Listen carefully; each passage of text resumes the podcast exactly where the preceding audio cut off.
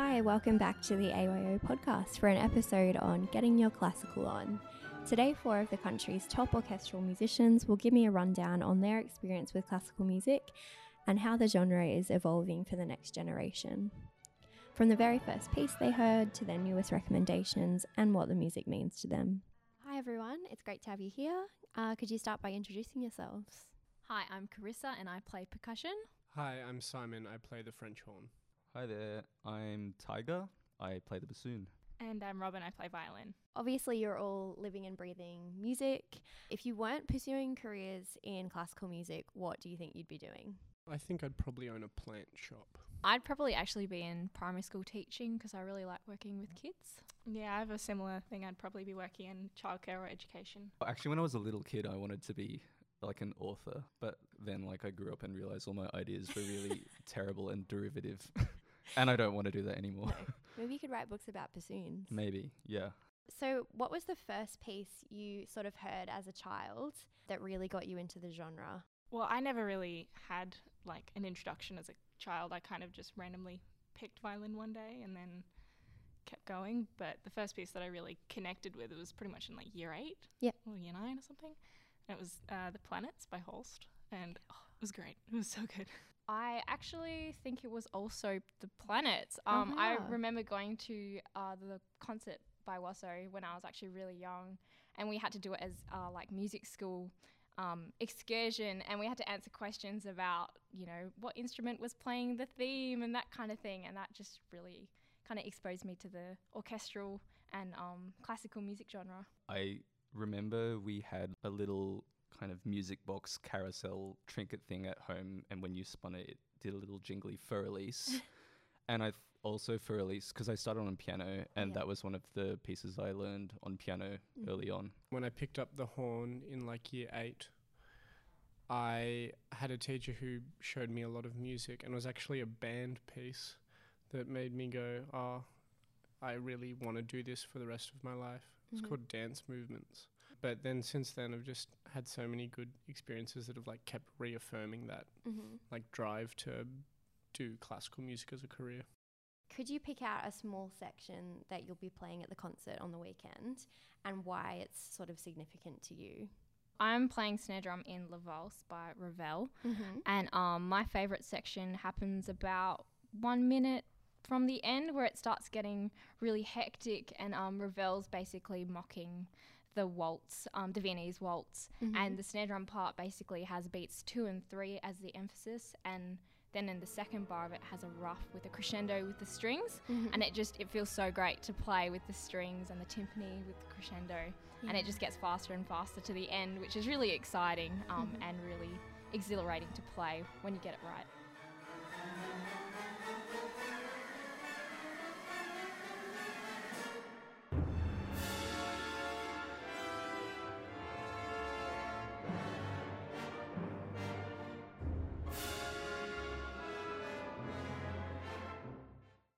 I think the part there's a part that I really like. It's not even a bassoon solo. It's a bit in the first movement of the Mozart symphony we're playing, the Hafner. Mm-hmm. And in this first movement, there's lots of bits where the entire orchestra plays in complete unison. And there's a bit towards the end of the exposition, and it comes back at the end. It sounds really grotesque and unhinged. It it's base it's almost like a chromatic scale that starts from down below and everyone does these tremolos and it's like bum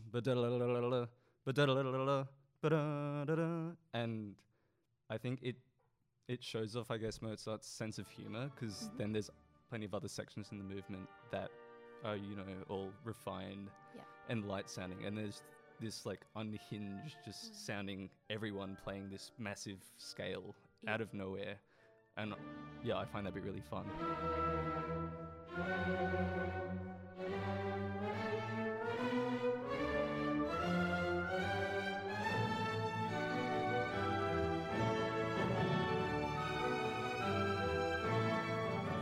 my my favorite part about especially where I'm playing in the section on fourth is all the bits that all of the horns are playing together in these loud tutti moments, um, especially in like the first and second movements of the Shostakovich.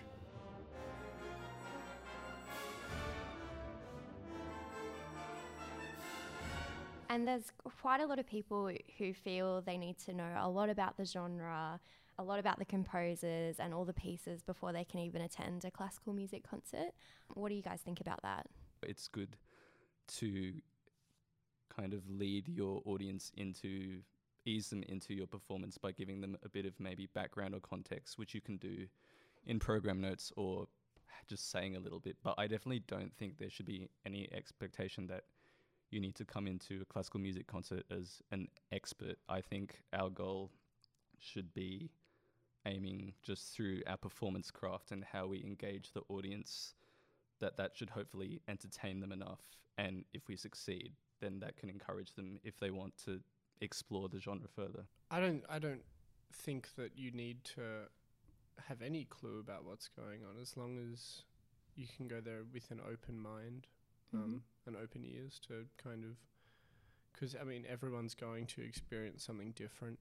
Everyone's going to get different emotions and different meaning from what's being played. Yeah, I totally agree. I think it's more about just coming in with an open mind um, and being open to the experience. And, you know, if you don't feel anything maybe from a particular piece, it doesn't mean that you're never going to feel anything for classical music. You just have to find something that works for you. So it's kind of just having the patience and, you know, finding out that maybe that one wasn't for you, but there's Mhm. another composer out there that probably has written something that you'll really enjoy. For sure. Yeah, pretty much exactly what Carissa said. Um, it's just, well, everyone, it's just an open mind. And there's so many variant variations of what classical music is. It's not like what you'd expect all the time. Like there's some stuff where it's like there's just jokes in it, whereas there's other stuff that's really serious or Mm. really romantic and heavy or just really light and fun. And it doesn't. There's so much out there for each different kind of occasion. Mhm. So I think just go and see as many as you can.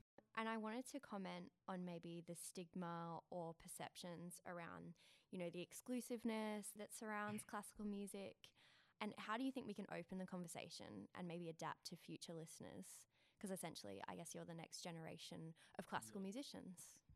I think getting more people into classical music would I think the best way is probably word of mouth. Like invite not just your classical music friends, but people outside of those circles to your concerts. For sure.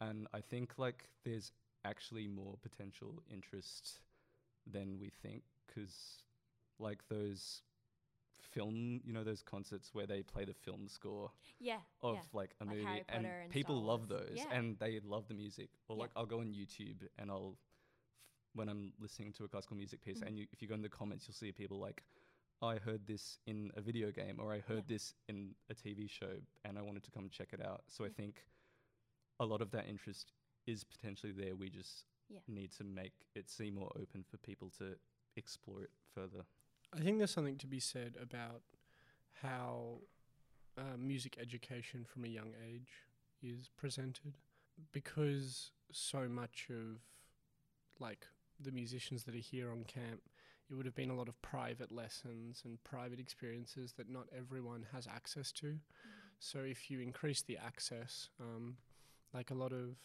the the Sydney Symphony which is my like home orchestra Mhm. um, they do a lot of concerts for schools um, and for kids.